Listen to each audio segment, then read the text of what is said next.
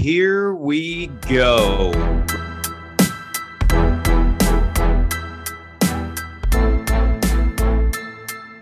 Welcome to the Nine Route Fantasy Football Podcast.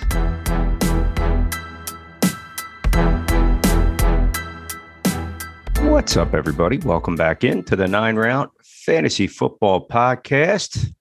Pat and Scott, we're here to uh, go over a little bit of the the. Although last week was wild card weekend, this was a lot wilder uh, in the divisional rounds of the playoffs, to say the least.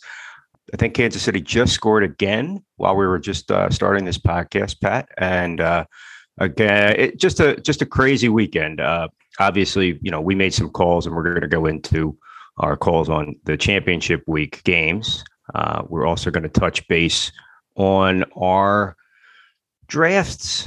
Uh, back in the day, just like all of you out there, we did pick players and we prognosticated who we thought was going to be the best and or worst at the positions. Pat and I had our ranking system done. Uh, he he was Pat was tirelessly working on an Excel spreadsheet, which he has updated with all kinds of bells and whistles now. Just this the sheet alone just shows me how far we've come um, through the season. But uh, just a crazy weekend football wise, Pat. Uh, what were your takes, I guess, from everything that you saw out there? Mine is that I just want the Bengals to win so that I don't have to see any more TikTok posts from Jackson Mahomes or Pat Mahomes' wife doing any other just completely off the wall stuff with champagne or, or water or Gatorade or, or anything like that. Yeah, so the divisional round was, you know, many many people are calling it the the greatest weekend in, in NFL football history. I mean, obviously we saw three walk off field goals at at the buzzer, uh, and then you know obviously this the the overtime game, which you know a lot of people out there are you know kind of rehashing the, you know, are the playoff, uh, excuse me, are the overtime rules, you know, fair? You know, the team that wins the coin toss wins, you know, X amount of the time, this and that. I'm not going to throw all the numbers at you, but what do you think about the what do you think about the overtime rules? There's a lot of people out there today that are saying that you know it's not really fair that Josh Allen didn't get to touch the ball in a game that was so back and forth that for one team to be the only you know for Kansas City to be the only team to touch the ball in the overtime period it didn't seem very fair what do you, what do you what do you think on that? I'm I'm interested to to hear how you feel about it. I know how I feel about it, but uh, I, I mean, look, when it comes to overtime or extra innings or you know anything like that, when it comes to sports, I feel like if you're that good or if you deserve to win, all those things, like you, you shouldn't have to get there. Now, granted, it's in place so that it, games don't end in ties, but I, I just don't if it's going to be an overtime period, but they're going to make it sudden death, then it's not really overtime. It's just sudden death. It's just, you know, in, in, soccer, it's called golden goal, different things like that. Like it's just, they just keep playing, but the first team that gets it, gets it. So maybe they decide that they change it for the playoffs. I don't know, but your defense has to make a stop. You're, you get, you get a touchdown with 13 seconds left in that Buffalo game and you take a three point lead and you're thinking, yeah, you know what, uh, uh, we're we're probably going to win this game, and in less than you know 13 seconds, albeit like nine or or whatever that was, that yeah, they get down the field, they get in position, they kick the field goal, and they tie the game, and then yeah, you get into overtime, and it's just right down the field. Buffalo had the number one defense in the league the entire season, and I know Kansas City's offense is potent. We we all know that, but they couldn't stop them at all during the game. They only punted twice you know, Mahomes just had his way with them. I, I feel like if the rules are the rules, then either they have to be the way they are or change them just for the playoffs. You're, you're opening up can of worms. I mean, I, I hate that it uh, it was exciting, but I hate to see that just zero defense at all uh, for two teams that and Chiefs had a top 10 defense this season too. So me personally, I mean, I feel bad for the Bills, but it is what it is. Yeah, I, I agree. I think that you know th- there was a lot to be said, you know, this morning and and yesterday about all three phases of the game and how Green Bay's special teams, you know, the forgotten phase, so to speak, mm. gave up that game and this and that. And is defense not a phase of the game anymore? Like you have to play defense. Like you're absolutely right. The Bills should not have given up that field goal with 13 seconds left. They should have made a stop. They changed the overtime rules. If you remember I don't remember when the, the overtime rules changed exactly, but it used to be all you had to do was go down and kick a field goal to yep. win the game in overtime. It was literally the first score wins. And then they changed the rules to make it a little bit more fair and put some onus on the defense to say, okay, we're giving you guys a chance. You say that it's not fair that the first team that gets the ball is going to win, you know, 75% of the time or whatever the, you know, the numbers were.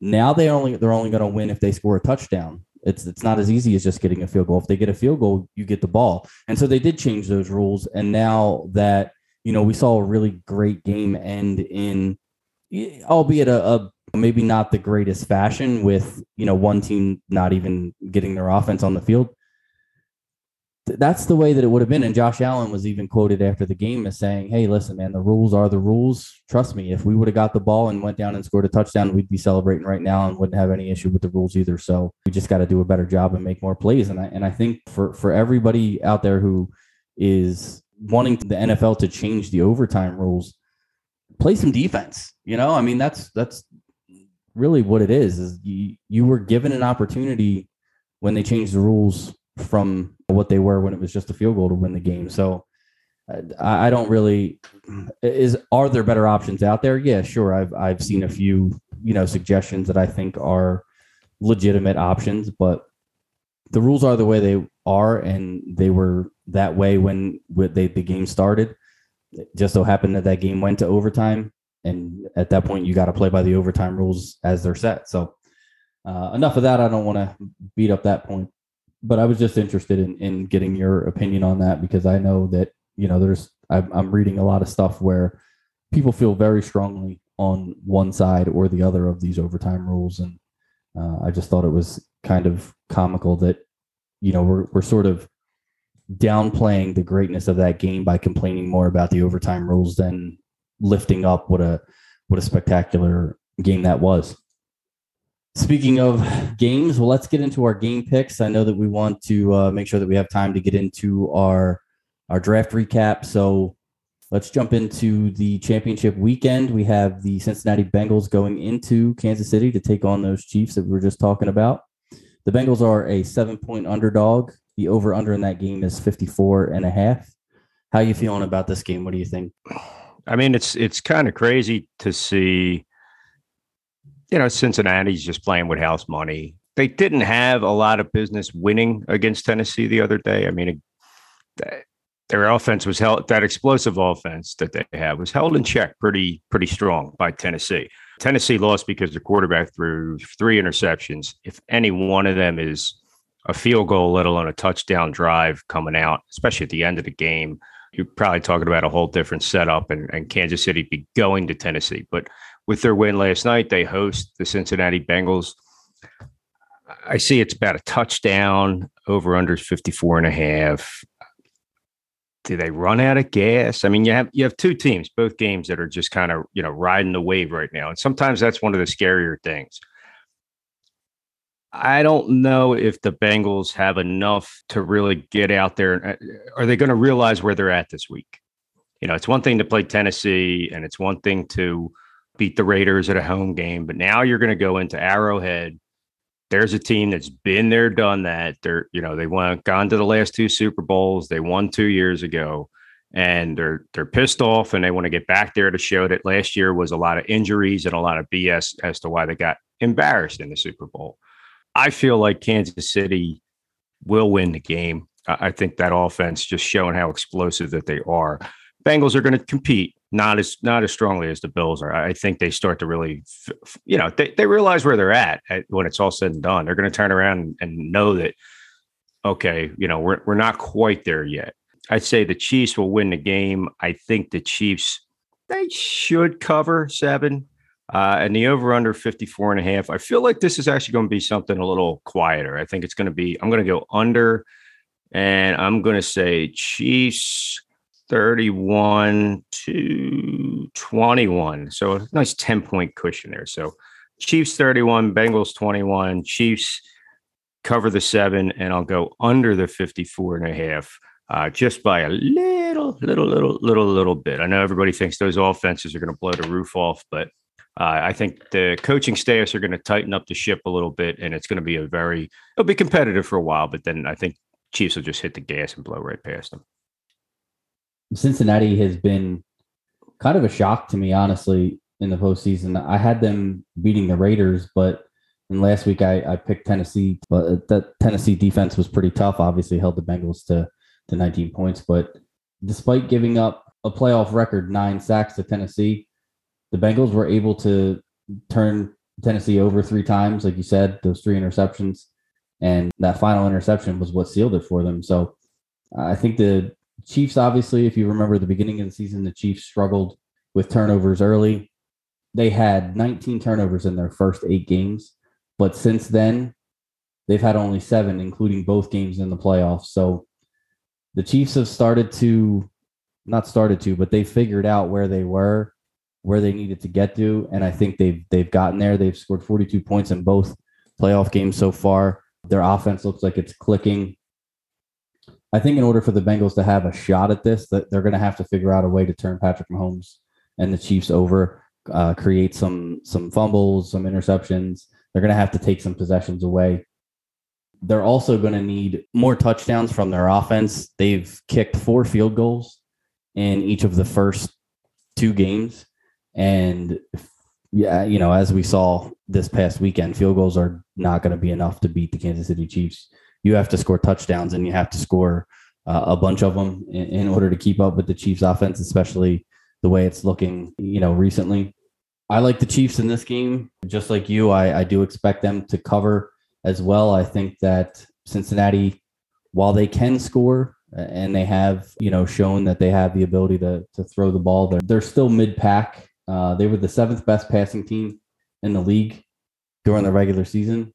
But out of the 14 teams that made the playoff, they're actually only the sixth best best passing team in the playoff so far. Now Tennessee's defense, uh, you know, again being pretty good defense, may have had something to do with that. But if you remember, Tennessee was really stout against the run, and all season was giving up passing yards. And the Bengals, uh, I think that they're going to struggle. Like you said, Kansas City's defense has been getting better. Their offense has seemed to, you know, find its its 2019 2020 uh, form once again.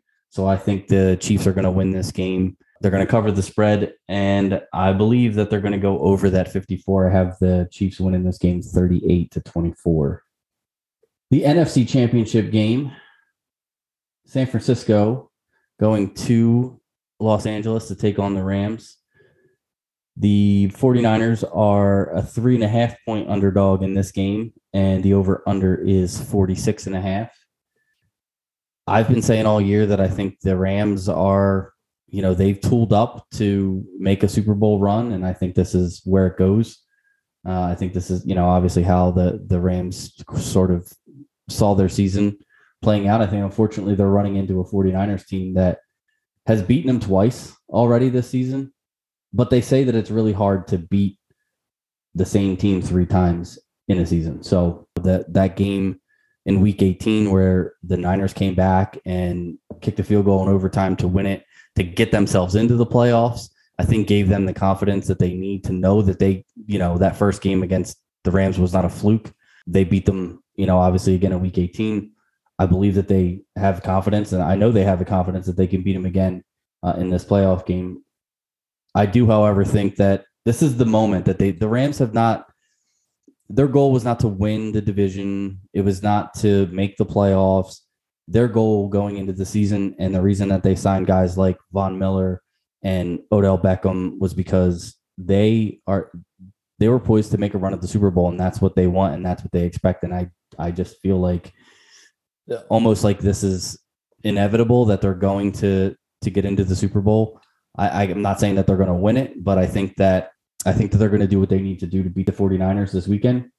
Uh, I do think it's going to be a low scoring game. San Francisco has held two of the top offenses in football, the Dallas Cowboys and the Green Bay Packers, to 17 and 10 points in their two games. I do think that the 49ers defense is going to be ready for this game. I do think that they're going to step up and they're going to keep this game fairly low scoring. So I'm taking the Rams to win it 20 to 17. So that's the Rams straight up. Taking the 49ers with the three and a half, because I do think, like I said, it's they're going to keep it close. and I'm going with the under on the 46 and a half because I, I do think this is going to be a, a battle of two defenses stocked with playmakers. I'm going to disagree. Good. It's about time. well, last time I did last week, I was I, I, pooped the bed and missed all four. You were dead on with the Rams upsetting the Bucks, but um, the now I know you said it's hard for a team to beat another team three times in one season. Dating back to 2019, San Francisco is 6 and 0 against those Los Angeles Rams. This season obviously a little different. Quarterback under center. The result was 31-10 Niners when they hosted back in November and then just to finish out the season to get into the playoffs, the Niners upset the Rams at the Rams in overtime 27 to 24 keeping up with the the Rams yesterday, and and it, for all intents and purposes, that game was over long before the the final whistle blew. But they miss a field goal, and within a matter of minutes, literally minutes, Tom Brady's engineering yet another fourth quarter comeback, and had them completely on the ropes. Unfortunately, on defense, they decided to bring the house, and I'm going to say Cooper Kupp, He's pretty good, uh, so I, I, think that you he's leave okay. him yeah, I think he had an okay season out there. He, uh, you know, just takes out a safety and blows right by him, and you you can't do that. That's a big play. The Rams eh, could have easily lost that game the way everything came down. Uh, Niners, just like kind of like the Bengals, playing with a little bit of house money right now. Uh, yeah, to go into Dallas and beat them. Uh, you know, Dallas beat themselves a little bit to go into Green Bay in snow Lambeau Field and the frozen tundra, and to beat the uh, you know God's gift to quarterbacks, Aaron Rodgers, because yeah, your your special teams just had to be better than theirs. They're they're finding ways to win. I feel like this is one of those games, and I do agree. Yes, the low score I think is definitely going to be a a grindy, uh, physical. You know all the all the things you want to say about it. Not as high flying as the other two teams will. Uh, both good defenses, both good offenses uh, to the right. And for some reason, I just feel like even the way it was on uh, on Saturday when the Niners upset the Packers, that you know everybody rips Jimmy Garoppolo. I, have done it a few times myself, and the guy throws picks at bad times. I get it, for some reason, the guy also wins football games. This is uncharted territory for Matthew Stafford. This is NFC Championship game. He's never been this far in the playoffs before has had moments of looking shaky this season, throwing picks and things like that. Didn't do too hot really against the Rams. Three touchdowns in that last game. He also threw two picks, and, and again that led to to that. And we did see Stafford down the stretch from fantasy purposes, kind of start to throw a lot of interceptions, whether he was forcing balls in there. Now the Rams tried to right the ship with a little bit of more of a running game. They didn't use it a whole lot yesterday, but they didn't have to. But I like the Niners 19 to 16. So the Niners, and if you obviously take the three points, it's up to you, but I like the Niners straight up. And we're going to have a rematch of two years ago, Chiefs Niners. And the Niners were nine minutes away from winning the Super Bowl. And then the wheels fell off the wagon, and Pat Mahomes and them danced around on the field. Take the Niners, and I do like the under. as said 19 to 16. You know, I didn't even think about the uh, the whole Chiefs Niners revenge narrative there. I, I kind of put that game out of my mind. But now that you're bringing that up, yeah, that was uh, that was one of the better Super Bowls in recent yeah. history where it did look like and I, and I honestly that year I thought there was no way that the Niners could lose that Super Bowl. I thought their defense was just incredible. They I thought beat their offense everybody. Was, yeah, remember remember them people. was NFC Championship. Remember they slapped Green Bay around pretty hard and was yeah. like, "Wow, these guys are good." And mm-hmm yeah, they gave the Chiefs everything, and then just suddenly in that fourth quarter, it just kind of all just drifted away real quick, and they couldn't get it back. Pat Mahomes did what he did to Buffalo this past weekend. Basically, mm-hmm. he just made magic happen. All right, so those are our picks for the AFC and NFC championship games. We're going to jump into our quarterbacks, our quarterback rankings for the preseason. We uh, obviously, as with any anybody who you know, puts themselves out there, puts their rankings out there, puts, you know, their thoughts and opinions out there. obviously when it comes to fantasy football, you're not going to get everything right. You, as a matter of fact, you're probably going to get more wrong than you get right. Uh, but I think part of the process of getting better at what we do is going back and reviewing what we did, finding out maybe where we went wrong and, and where we made our mistakes or, or maybe where uh, we went right and looking at, you know, maybe some repeatable situations in the future so we're going to take a look at our quarterbacks, see where we rank them, see where they ended up finishing, and then sort of talk a little bit about, uh, you know, maybe why we were on, why we were off on some of these guys. So we're going to start with Tom Brady, and we're going to do these in order of, of finish so that we're just kind of going down the, the line here. Tom Brady finished as the overall quarterback two points per game. He was also the quarterback two. He was drafted on average uh, at the 608 in in fantasy drafts in the preseason. I had him at QB eight. Scott, you had him at QB eleven. Uh, where do you what are you thinking about uh, where we ranked him in the preseason, or where you ranked him in the preseason? I'll, I'll give my own uh, take on him. I, I mean, I think you know, and I think you and I will have some similarities with it. It's you know another year older, uh, a lot of younger guys that are sliding up, you know, in the, in the preseason. Like you're you're looking at you and I had a consensus number one overall, Kyler Murray, and again, he was on a points per game level. Obviously, he was right up there, but when it came to missing about a month with injury and then looking lackluster on the back end of the season, that that just kind of drug him down. Thinking that some of these guys are going to slide up, Brady maybe they rely a little bit more on that running game to kind of help them balance that offense out at the end of the year. Remember, they were they were struggling a little bit. They didn't win their division last year. Some people were questioning that offense early on. They had to, to Chicago. Uh, I believe that was a Monday night game. Uh, New Orleans swept them last year, took the division, and everybody thought, oh, maybe it's not quite working. And then they turned around and balanced it out. So maybe then Brady's not leaned on as much. And nope, uh, to say he was leaned on, obviously, again, he he uh, finishes number two overall. And then if you really look and take a deeper dive just in the passing stats alone, Josh Allen takes him out at number one, but he does run a little bit. He closed in on uh, almost 800 yards. Brady himself, though, threw for 5,300 yards and 43 touchdowns. And I mean, again, the guy just doing it year after year after year after year after year.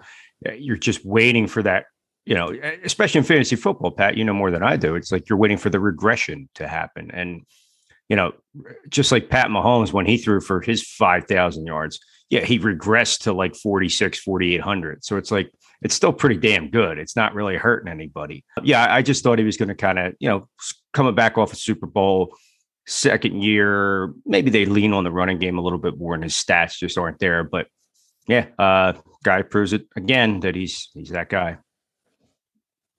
Yeah, definitely was the age for me, um, as well as one of the other guys that we're going to get into in this segment, Dak Prescott.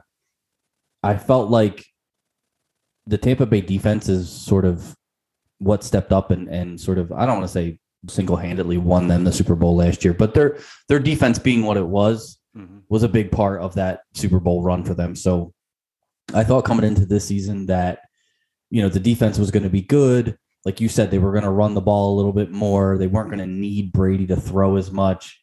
Yeah, the weapons were still there, obviously, but I just felt like they're not going to have to score as much if they're only giving up, you know, 13, 20 points a game somewhere in that neighborhood.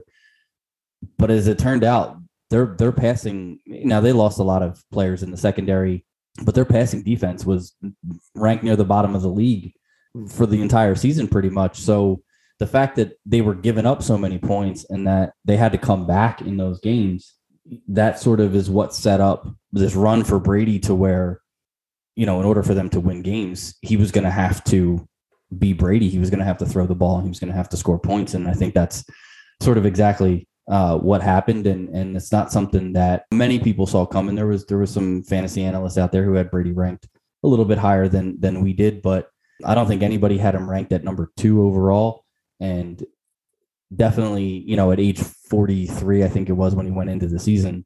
I don't think anybody could have seen a season this good coming. But next year, you know, if, if Tom decides to come back and play again, we'll take a look at at his weapons, take a look at the team around him, and see if we can, you know, put him in the right spot. But uh, this year, we definitely missed a little bit on him, and uh, as did most people. I think you know the the average draft position of him in the at the end of the sixth round kind of shows that there's not many people. There was guys like Mahomes and Josh Allen going in the second and third. I think if if anybody knew that Brady was going to be this good, obviously he would have been going up in the in that range as well. So uh, that was kind of a miss for the fantasy community as a whole, miss for us. But obviously we'll try to try to improve and and uh, make a better call on him next year if he decides to come back.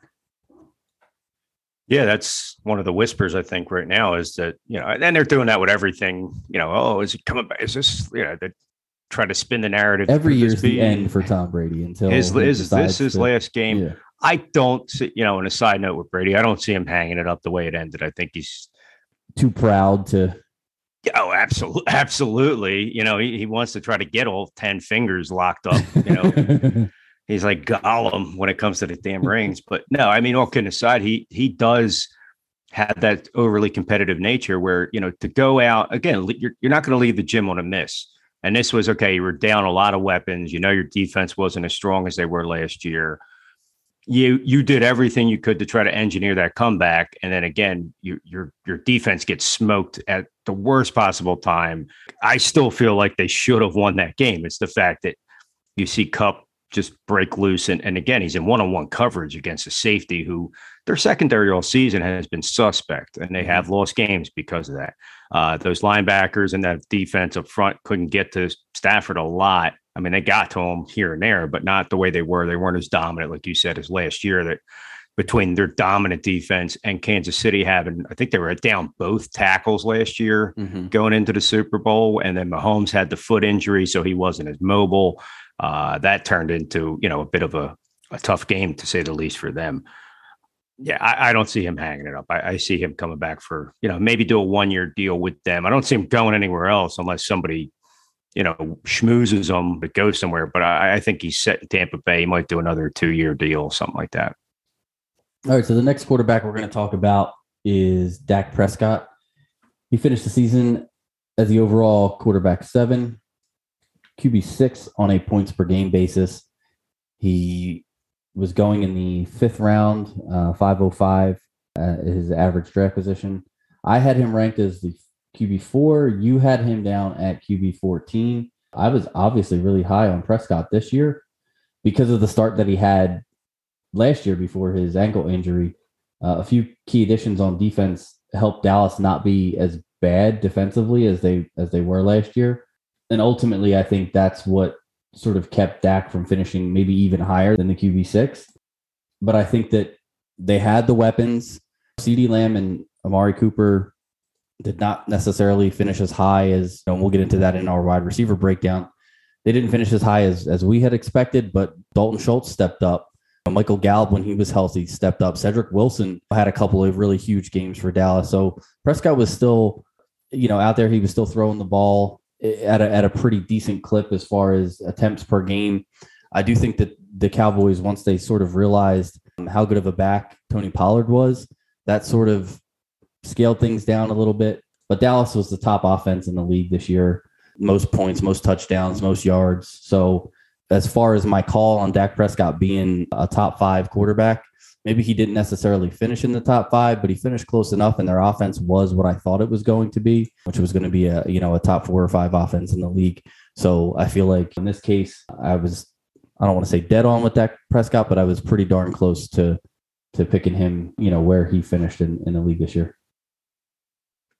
I think when we did do everything, if I if I'm looking back, looking back at my notes from the preseason here, you can hear the pages rustling around looking at his stats, and I remember going over this in the beginning, was that last year with the injury that he had, you know, it was obviously a very severe injury and, and things of that nature. To see him coming back this season, he was not uh, coming in like training camp and, and things there were there were concerns over obviously making sure his legs were good but his shoulder from maybe overcompensating because he couldn't plant correctly, little bits of discomfort, things like that. And, and that's where I think you know, that's what kind of had me like thinking maybe not. You know, maybe he's not going to make it back this year as strong as he was. Because again, last year when he got hurt, you know, if you averaged out his numbers, he was on pace for like 6,000 yards passing, which in this league nowadays you can probably do. I mean, hmm. Brady had 5,300, so he was he was knocking on the door. But no, I mean, you know, you, you saw him and he was going to have a special season, and then he had that railroaded by the uh, by by a pretty tough injury. I didn't expect him to be as functional for as as much of the season as he was. I mean, even there's always the joke about him empty stats stack that you know no matter what he always fills up a score sheet. And for fantasy football, that's totally fine. That's what you want. You don't care if they win or lose. You want to see him throw for four or five hundred yards. I mean, he came out first game of the season and he threw for 403 and three touchdowns in a very tight loss, but but shoulda, woulda, coulda won against those Tampa Bay Bucks, the defending champs. So those were some of the things. I mean, for me, it was the biggest injury worry of, of is he going to make it right back to where he was? Maybe he loses a step. He doesn't get to be as as mobile as he had been before with his legs. You know, when it comes to rushing with the football, and yeah, he wasn't quite, but uh, he still picked up uh, you know a decent amount of rushing yards, comfortable stuff. But I mean, his overall passing numbers were were top tens for everything. Uh, he did lose some fumbles, and that's something he's also been been pretty good at. Uh, looking back, he was tied for the league lead with six. So you figure that's 12 additional points, probably, depending on how your league goes. Yeah, that would have pushed him past Matt Stafford in our league of record as far as the, the QB. So he would have went, he would have been QB six instead of QB seven. So he really did have a, a great season. I just, I really felt that the injury was going to be a lot to come back with. Maybe first half of the season, they start to get their legs under them a little bit, literally, and and he's comfortable uh, doing what he was. Plus, Ezekiel Elliott was hurt a lot this year, and between Pollard and stuff like that, they they leaned a lot more on the passing game. So having those wide receivers, you can do that.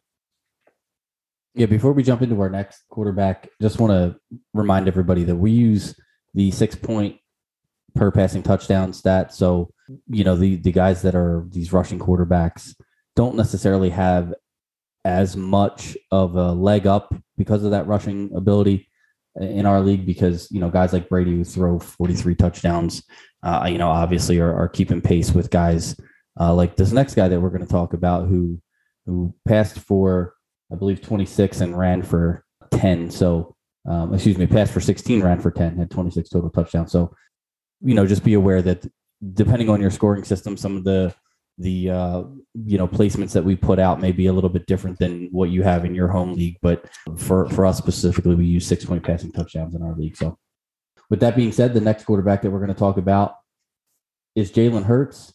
He finished as the QB ten, QB eleven on a points per game basis. He was drafted at the end of the eighth round, typically 8, 12. I had him ranked as QB eleven going mm-hmm. into the season. Scott, you had him up at QB five. And I think the reason that I didn't necessarily love him as much as you did is basically what I said in the preseason was his passing accuracy. His ability to throw the ball is kind of what held him back from being a top five quarterback this year. Although his 61.3% completion percentage was a lot better than the 52% completion percentage that we saw in that short sam- that small sample size last year, his pass attempts went down to 29.1 pass attempts per game um, which was the fewest amongst all starters in the NFL this year. The Eagles obviously ran the ball a ton. Uh, they did not throw the ball as much as as other teams. They they were actually the the fewest pass attempts in the league total. You know, I think that obviously hurt, especially in our league. Again, like we just said with the six point passing touchdowns, it hurt Jalen Hurts a little bit because obviously he's not the type of guy who, at least this year, I didn't see him throwing for north of 25 touchdowns. I did not honestly see him running for 10 either, but I, I, did see, you know, maybe six or seven rushing touchdowns, which which he eclipsed obviously with, with 10. So um, he did a little bit better in the rushing department, leading all quarterbacks in, in rushing yards and rushing touchdowns. But again, it the passing is the part that still scares me about Jalen Hurts and, and moving forward after the draft and free agency and seeing who the Eagles bring in as far as you know pass catchers. You know, that that may sway me to move him up a little bit in my in my rankings, but he's still well below the league average uh, with his completion percentage. As good as DeVonta Smith is, he's a small receiver, so it's very hard. the guy gets open, but you, got to put the ball right on him. And I'm not saying Hurts is a bad passer. I'm just saying, you know, we saw in that playoff game. I'm not putting that on him against the Bucks. The the Bucks just came out and and destroyed them from start to finish. But there were definitely times where I noticed him making the wrong reads and the wrong calls. And I'm not saying that that's something that he can't get better at. Obviously, quarterbacks as they mature and progress through their career, they learn more and more about you know reading defenses and things like that. I think if if Hurts is going to be a guy who sticks around and a guy who is consistently a you know top fantasy scorer, top ten fantasy quarterback, he's going to have to get better as a passer. And if he doesn't, I don't think that he's going to have a job for for much longer. If you know, we look at Lamar Jackson and we kind of compare the two. Jackson, you know, rushes the ball for you know he had thousand rushing yards two years ago. His MVP year was when he actually started to throw the ball well and had his completion percentage up around sixty eight percent. You know, threw the ball for twenty plus passing touchdowns. So I think in order for Jalen Hurts to become an elite level type quarterback in the NFL, he has to work on that passing game, and I think he will. But I also think that he needs some some better people to throw to. I think that um, as good as DeVonta Smith is, as good as you know Dallas Goedert is, it it's it's not enough for them to overcome uh, his inability, at least at this point in his career, to read defenses and and make the correct throws in the correct situations.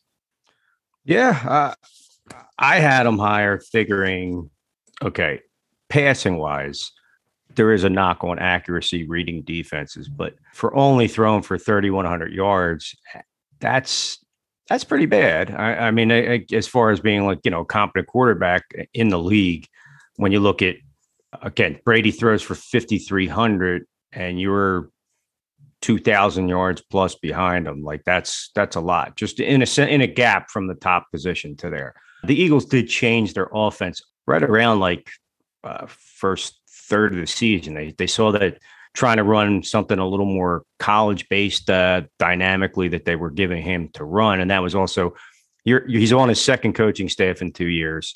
Uh, he kind of get thrown into starting his rookie season, and so this was really his first full season. He is only 23 years old, uh, going on 24, so he's he's still a very young player, young individual as a whole. All the intangibles are there, and the running ability he did lead the NFL for rushing by quarterbacks with 784 yards. And that was on the back end of the season when he did also have the uh, almost like Kyler Murray had a high ankle sprain that they kind of babied a little bit. He missed a couple games. Minshew got in there. Uh, he led the league in rushing touchdowns by quarterbacks with 10. Obviously, that's not going to win you uh, a Super Bowl. It's not going to get you into the playoffs consistently. Uh, it's knowing when to run, but being a better passer overall as a quarterback. So uh, I thought maybe with the legs, obviously, I, I had him pegged for somewhere around there, but I, am thinking he was going to get, just looking back, I think I had him down for closer to 36, 3,700 yards, uh, you know, based on estimates and, and looking at other numbers. So, you know, when you're, when you're missing 600 yards, 500 yards there, uh, that's, that's a big jump so he's floating around with Russell Wilson, who missed a large part of the season in passing yards. Baker Mayfield, Lamar Jackson was out a lot. Bridgewater missed time. Uh, Jared Goff was out. And, and again, that offense was a dumping offense, too. He gets those yards back. He's closing in on something a little more tangible. Uh, and obviously, it's going to help his points for his finish on the season based on yards, uh, with some bonuses possibly thrown in and, and things like that. Now, the Eagles addressed that in the offseason by adding more weapons. That's always the talk. Uh, we're going to get more, but Hurts overall. Uh, yeah, I, I, was expecting a little bit, a little bit more uh, of a, a, stronger finish for for him. But I, am pleased with what he has. But yeah, he's got to pick up the passing game, or else it's just just not going to work. Speaking of something that worked, oh yeah, I missed some, and Pat misses some. We hit on some. One guy that I was a little bit higher on than you, Pat, and got close to uh, to there actually beat my prognostication. And, and again, you had him at 28. I had him at 16. Uh, finished as the QB 12, uh, averaged about 17, almost 18 points a game. Uh, finished 17th in points per game finish. That'd be that Derek Carr from the Las Vegas Raiders. Part of the reason I, that I was higher on him again uh, you had him way down there, so I'm sure you're going to share what you thought was uh, the reasons to have him ranked below, you know, uh, a, a, lot of different players out there. Was that he finished pretty strong? He actually had one of his best. He actually had his best season uh, in 2020.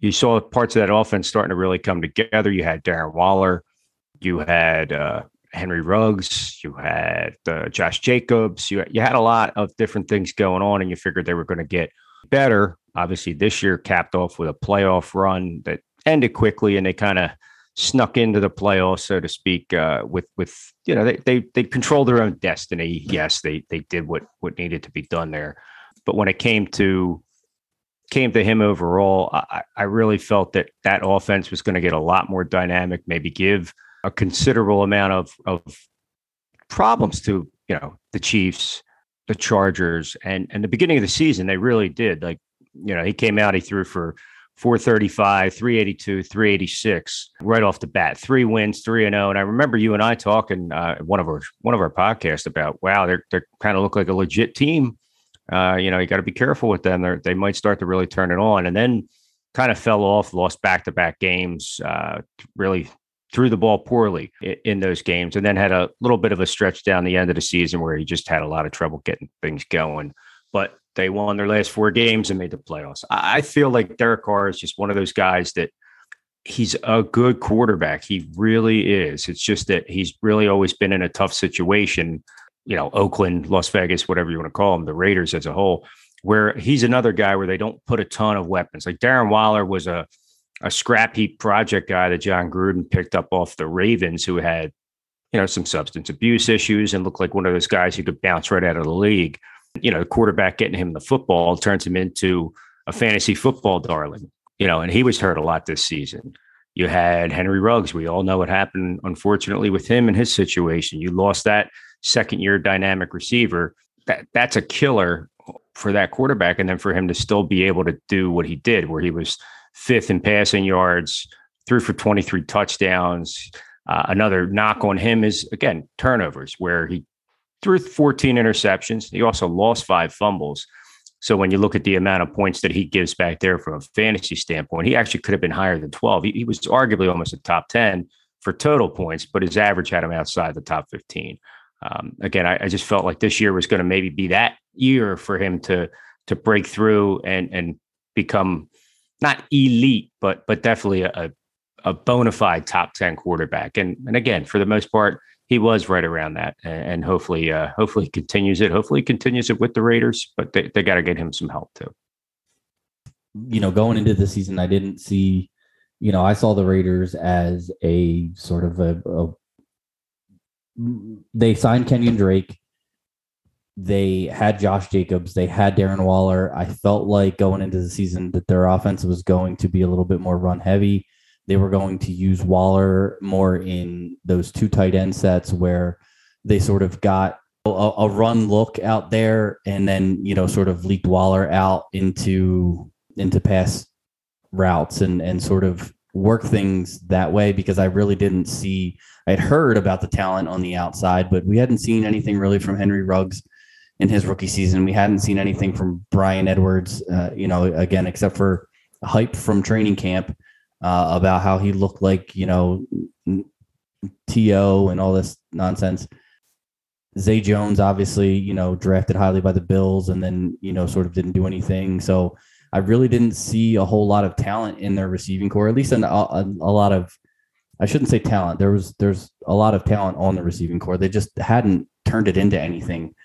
Henry Ruggs, obviously, you know, unfortunately for him, like you said, you know, had that, that DUI and, you know, it's a shame what, what has kind of be- become of him, but he, I think this was, he was starting to have a breakout season. He was starting to become, that number one receiver that you know the Raiders kind of expected and hoped for him to be, and eh, things just fell apart. The whole thing with you know Gruden losing his job, it's just you know it was a tough season for for Derek Carr. I had him ranked down very low, twenty eight.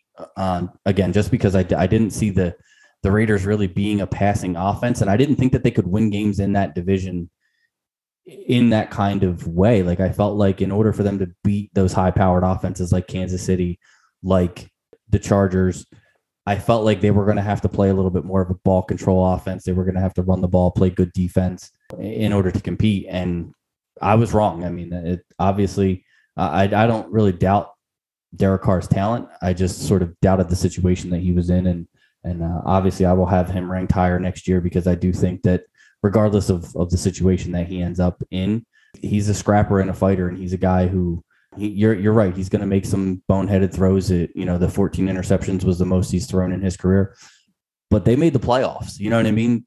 They made the playoffs and the Chargers didn't because of because of that Week 18 game.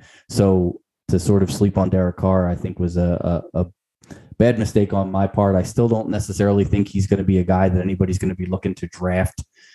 Maybe late in those double digit rounds, possibly he'll be getting drafted, but I do think that like he was this year. I think he'll be a, a, viable streaming option and good matchups next year.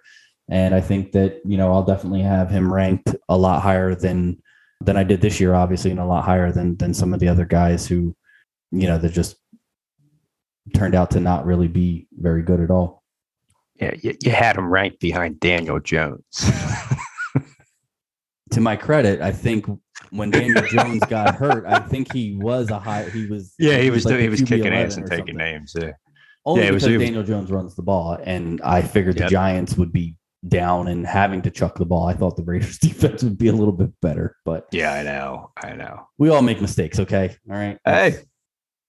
Speaking of mistakes, the next quarterback we're going to talk about, Ryan Tannehill. Oh uh, God, finished finished as the QB fourteen overall. QB 19 on a points per game basis. He was drafted on average in the seventh round, 702. You and I both had him ranked as the number nine quarterback, and uh, I'll let you take this one first as to as to why you had him at nine, and then I, I'm, I'm probably just going to go, uh huh, when you're done. Yeah, yeah, I know. I think the agreement will just chime in. I wasn't as high on AJ Brown, but I knew he was still going to be a, a good wide receiver this year. They added Julio Jones. So you're looking and thinking, my gosh, this guy has some targets to really throw to.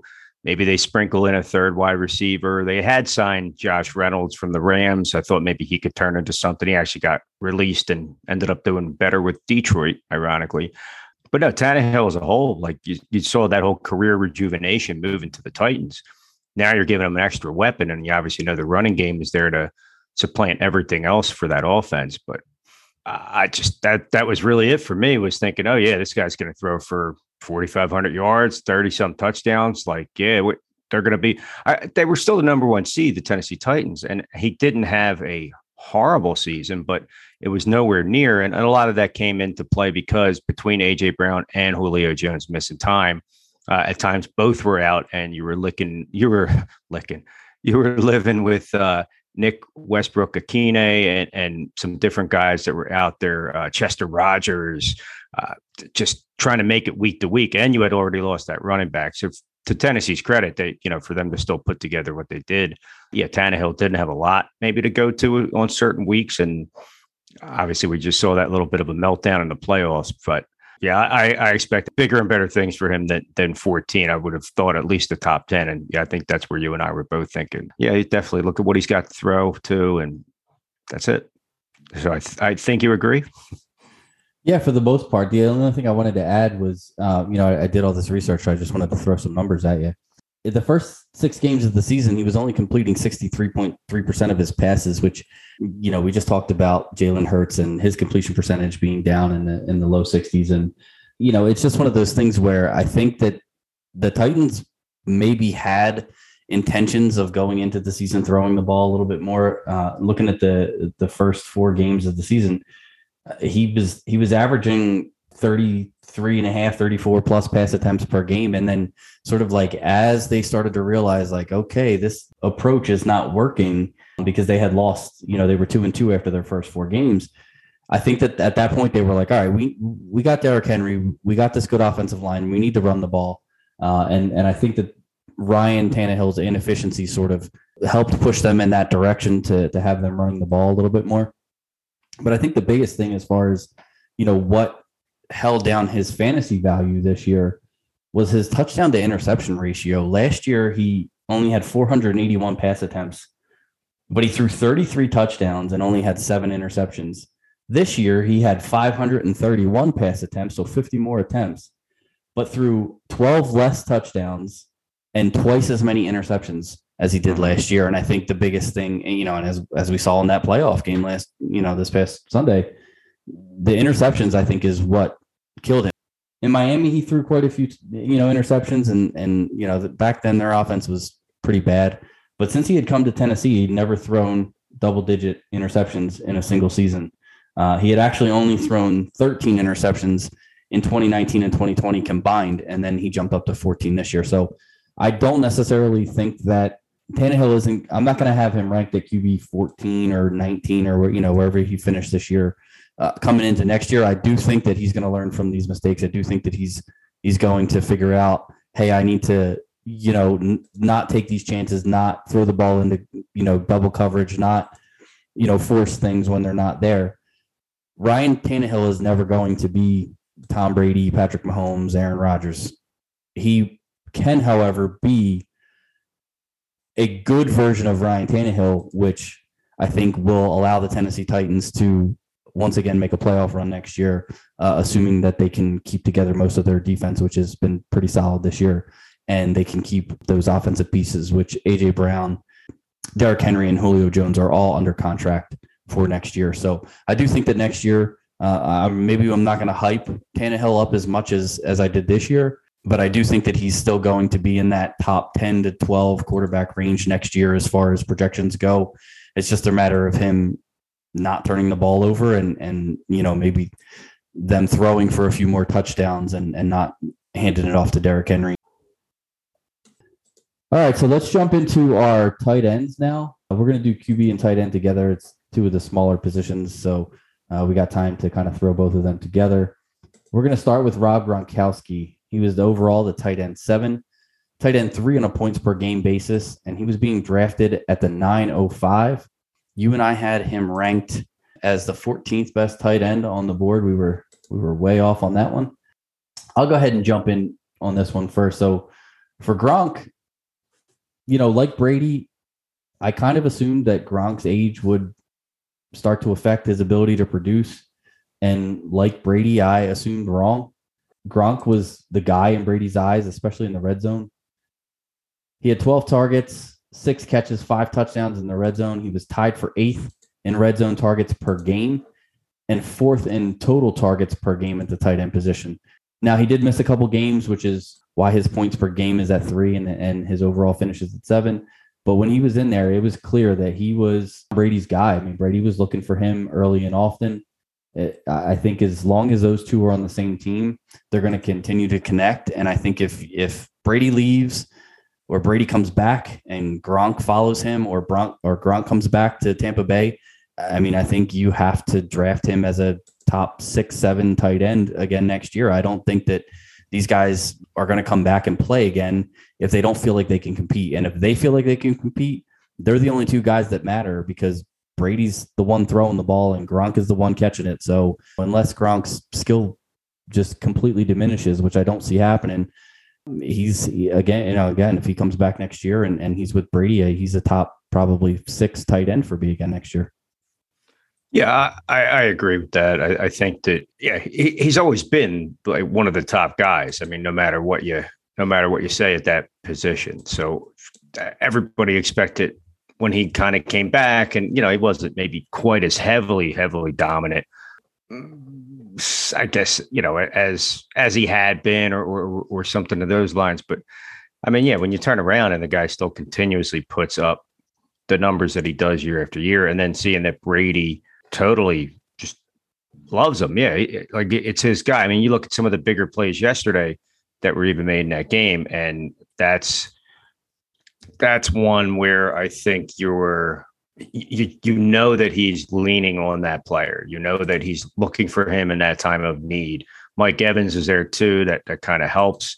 You look at just Gronk as a whole. Uh, yeah, it doesn't really look like he missed much of a much of a beat when it came to came to things, and uh, it's going to be a player that he totally relies on year in and year out uh, until the two of them they'll probably walk it off together you know, to see him finish, you know, basically seventh in a position that it's gotten a lot more competitive. Uh, it's not just one or two guys now. You are looking at a solid eight to 10 fantasy relevant tight ends, uh, you know, year after year. But knowing that he's still one of them and still one of the best ones at that position, yeah, as long as Tom's there with him, I, I think you, you can't go wrong with with taking Gronk. Uh, it's a it's almost like a no brainer. So the next tight end that we're going to talk about is sort of flip flop with Gronk. He was overall a tight end three, finished as a tight end six on a points per game basis. The difference between him and Gronk, though, was that he was completely undrafted coming into the season.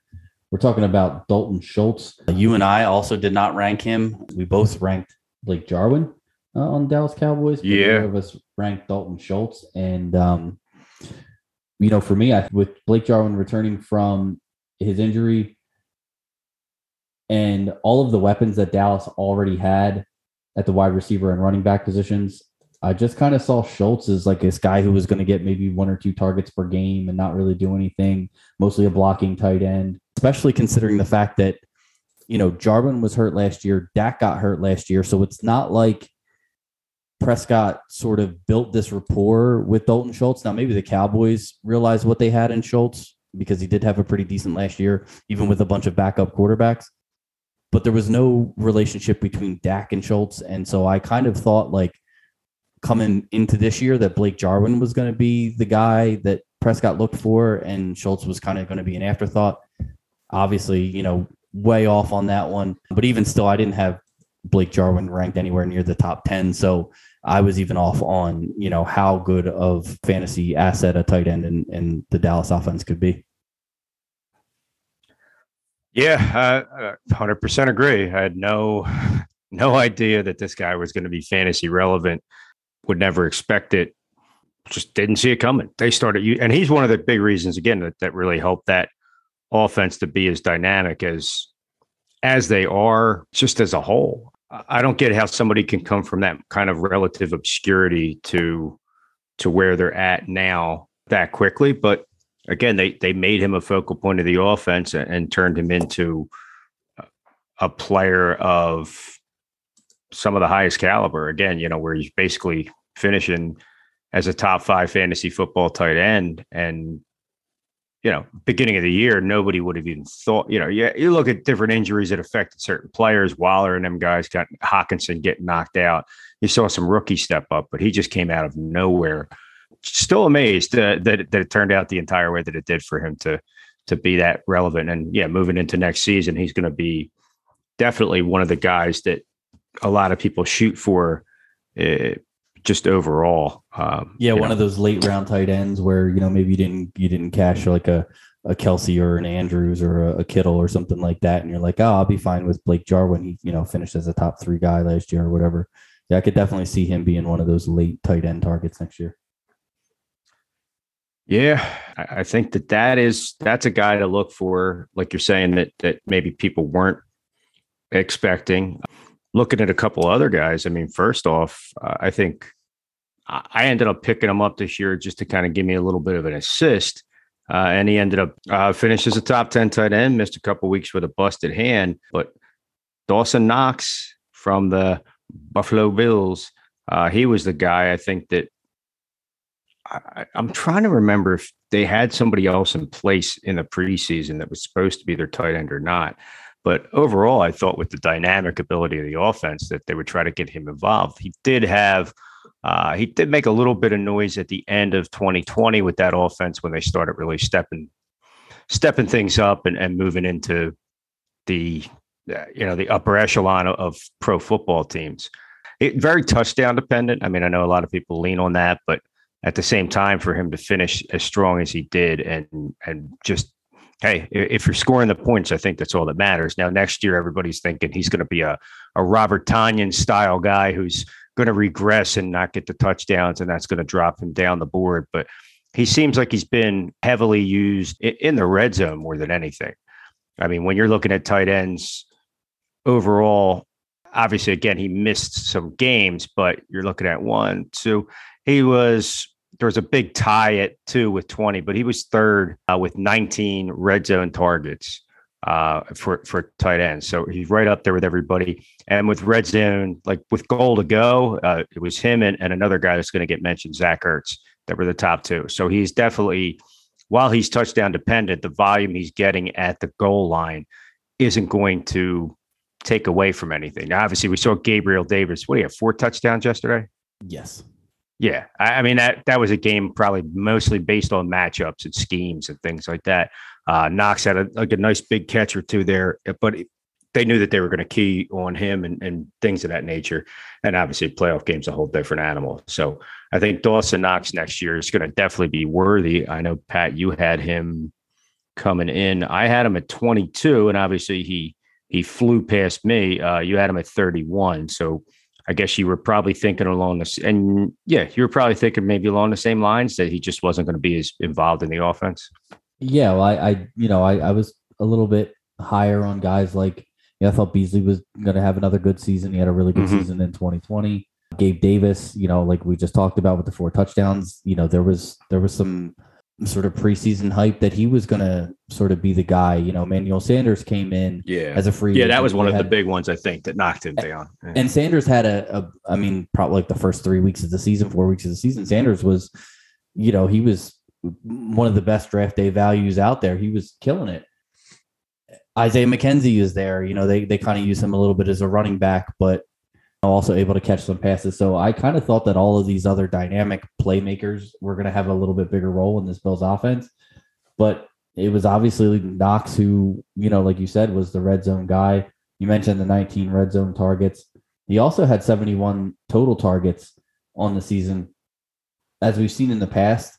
And and you know, we saw it with with Knox this year, especially if you have a tight end who is going to get red zone usage, who's going to catch somewhere in that neighborhood of eight to 12 touchdowns, if you can't get one of these top flight, top tier tight ends, those are the guys that you want to target in fantasy football drafts because they're the ones that are going to return value with those red zone. You know, those red zone targets are what they consider, you know, high value targets. They're the ones that not only are going to net you that that point for the PPR, but they're mo- more than likely going to net you extra points with the probability that they catch a touchdown. So if you if you find guys, especially at the tight end position, because we know that there's only a handful of guys that you're going to be drafting as elite tight ends.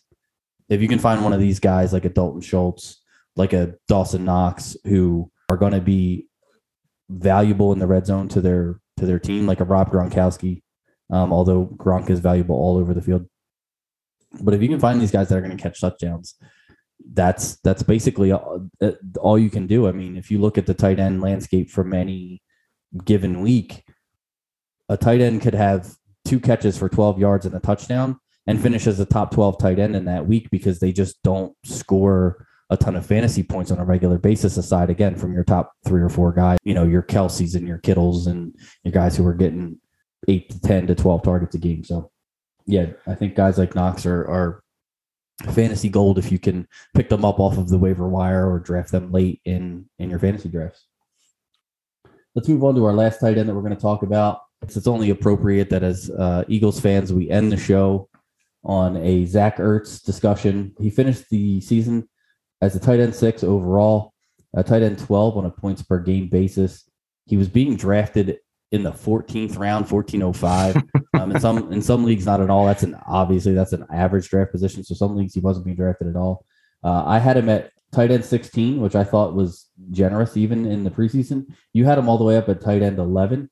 And yes. uh, you know, like I said, he finished he finished right in there, tight end 12 on a points per game basis. So for me personally, part of my fade of Zach Ertz came of with the presence of Dallas Goedert. I just felt like you know that wasn't a position that shares fantasy points very well. Uh, part of it also came with the fact that you know, as you well know, I didn't really trust Jalen Hurts' passing ability coming into the season, so I feel like I kind of got this one right at 16. So for as long as Ertz was on the Eagles, he averaged 8.2 points per game, which would have put him at tight end 19 on the season. I had him at tight end 16. Then obviously got traded to Arizona and averaged 12 points per game, which would have put him at tight end seven overall, actually above Dallas Goedert, who I think averaged like 11.7 or something like that. So for me, I feel like I was right on with the call. I didn't think there was enough volume to go around in Philadelphia for two tight ends. Uh, in and for the fact that he was in Philadelphia or that for the time that he was in Philadelphia, uh, I feel like I was I was pretty on with that. As soon as he got traded to Arizona, all bets were off. They needed pass catching help. DeAndre Hopkins had you know been struggling with injuries. You know, obviously the the injury to Maxx Williams, the, the Cardinal start, starting tight end, he was he was doing fairly well while he was in there. And then, you know, when he went down and they traded for Zach Ertz, I'm like, well, Ertz, I still think is is you know probably more talented than Maxx Williams.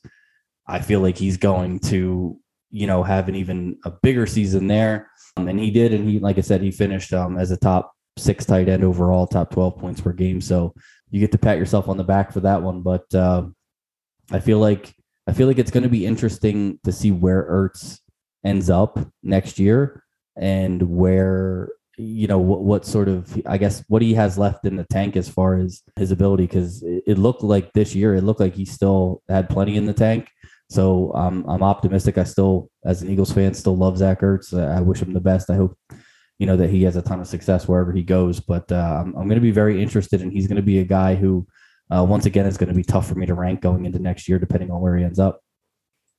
Yeah uh, I didn't think he was done. Uh, that was probably like one of the biggest things. Now I know there were a lot of whispers in training camp that he was lame duck uh, contract. It was last year of his deal, and were the Eagles going to pay him? And obviously, yes, seeing Dallas Goedert basically being the heir apparent to him.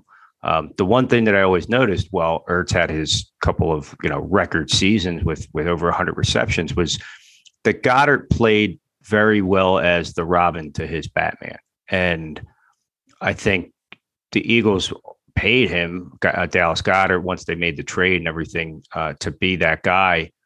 And he's shown flashes. Now, again, limited by quarterback play. That's probably a big part of it. But at the end of the day, I didn't think Ertz was done. He had a pretty bad injury last year. High ankle sprains are no joke. Uh, so he missed time, and right away, everybody, oh, nope, he's done, he's done, his career's over, he's done, he's done, he's done. Everybody just wants to bury that whole team and that player and everything else. I mean, when you look at this season, just in the NFL alone this year, if you had to take a guess, Pat, just overall, just positional wise, uh, as far as as far as receiving, where do you think Zach Ertz finished in in the league in receptions? Are you talking about amongst all wide receivers and tight ends? Every everything, just receiving as a whole, right? Tight ends, wide receivers, running backs. Where, where do you think he finished? Um, well, like I said, I, I, I think you know. So he played what six games with the Eagles, so that leaves what eleven with the Cardinals. So I'm gonna say overall. Um, uh, do you want like a number, like a like yeah, like where where did where did he rank? I guess to say as far as receptions. receptions, okay. Um, I would say that he probably ranked somewhere around 45 to 50 in receptions on the season? 29th. Wow. Yeah. Uh, ahead of Mike Evans, ahead of Tee Higgins, ahead of Marvin Jones, George Kittle at the same position. I know he was he was banged up. Now you're getting in the first running back I see here is Austin Ekeler at 37th. Uh, he was ahead of Amari Cooper. He was ahead. Like that's and a lot of that did come, like you're saying, it was just on both sides. Like he did have some games with the Eagles where I think he had the one where where he didn't do too bad. He almost looked like the old Zach Ertz. It was right before they traded him. Mm-hmm. Um, you know, caught 66% of his passes. He's not a no fumbles. He's always been sure-handed. We we know that for sure. To me, that's that's kind of where he was when he was with the Eagles. He was that safety valve kind of guy where, you know, it always had the joke was no yak Zach because yeah, he would catch the ball and fall down, but he made all the big catches and he didn't have to do anything, and he got you the first downs. And, and he did all his running before he caught the ball. Mm-hmm. Yeah, exactly. He got to the ball and then caught it and fell down. And then yeah, to look at him just in his own position, you know, where he's still hanging around with the top dogs in that in that position, and you figure he's probably out there. Okay, he's going to be a free agent. He's probably going to stay, maybe re up with another one or two year deal with them. Um, getting a little more comfortable in that offense. Obviously, again, yeah, losing DeAndre Hopkins really limited them, and then the quarterback being, you know, on a bad wheel to end the season didn't help either.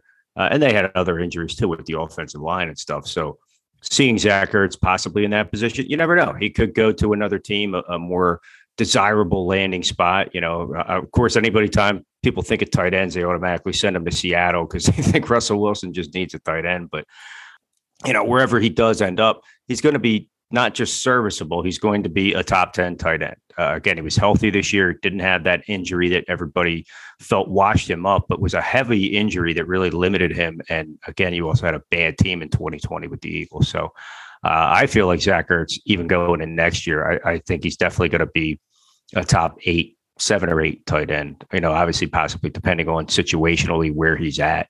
Uh, yeah. I think if he stays in Arizona, he's probably pretty good. If he does go to a team with uh, a good quarterback or you know a, a, dynamic offense, him being a part of it and sure-handed, you know, you become a quarterback's best friend in the situations like that. So yeah, I like him.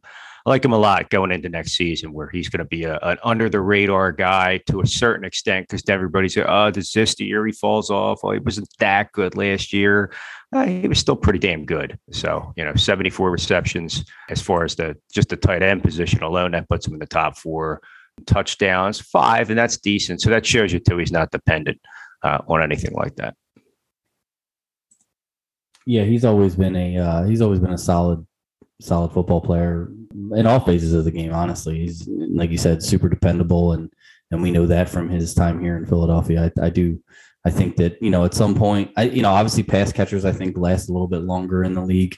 Wide receivers, tight ends, they, they last longer than running backs because there's there's not as much wear and tear. But yeah, I, I, I never thought that Zach Ertz was washed. That was never the reason that I ranked him as low as I did. I just thought that you know as we talked about many times before opportunity is sort of king in fantasy football. And I just didn't see him getting a ton of opportunities and Eagles lowest passing total uh, as far as attempts in the league. Jalen Hurts, you know, one of the lowest completion percentages among starting quarterbacks. So as far as why I had him ranked as low as I did, uh, I felt like it was justified. I think the numbers kind of prove that. So I don't think really, I mean, technically the way he finished, I, I got that one wrong, but uh, you'd have told me that he had, he was going to go and, and play with a dynamic offense like Arizona. I probably would have had him ranked up in around 11 where you had him and, and maybe even a little bit higher because I don't think that he's completely over the hill as far as his career goes. I think he just, you know, with Philadelphia, I thought he was in a, a not a great situation. That's all. All right. Well, that's going to do it for this episode. Thanks for listening, folks. Uh, follow us on social media. I am at the nine route one Scott is at Scott from Delco. Please, if you're listening to the show and you are, are liking any part of it, even a little part of it, hit that little plus and, and follow us. It, it really helps us out if you if you follow the show and gives us a lets us track how many people are listening so that we know whether we're uh, actually making a uh, a difference out there or not. Scott, any last any final words before uh, we head back into the lab for these championship games? Yeah. Uh, yes, definitely, folks. We do appreciate you listening. Please like and subscribe to the podcast. We do, you know, we do like to know that we are not just two fools barking in the night out here. Um, but again, we do appreciate all those that listen. Yeah, um, that does it for this week. And we're going to look to next week, I guess, have a little well, Super Bowl preview I, that may carry over two weeks. You know, we'll have our own media week, and you know, maybe do another interview or something. Um, yeah, and we'll hit the uh, we'll hit the running backs and wide receiver rankings, and and uh, you know, sort of see who we hit on and who we missed on there too as well. So that's going to do it for us, folks, from the Nine Route Fantasy Football Podcast. We will see you next week with the results of the AFC and NFC Championship games. Peace.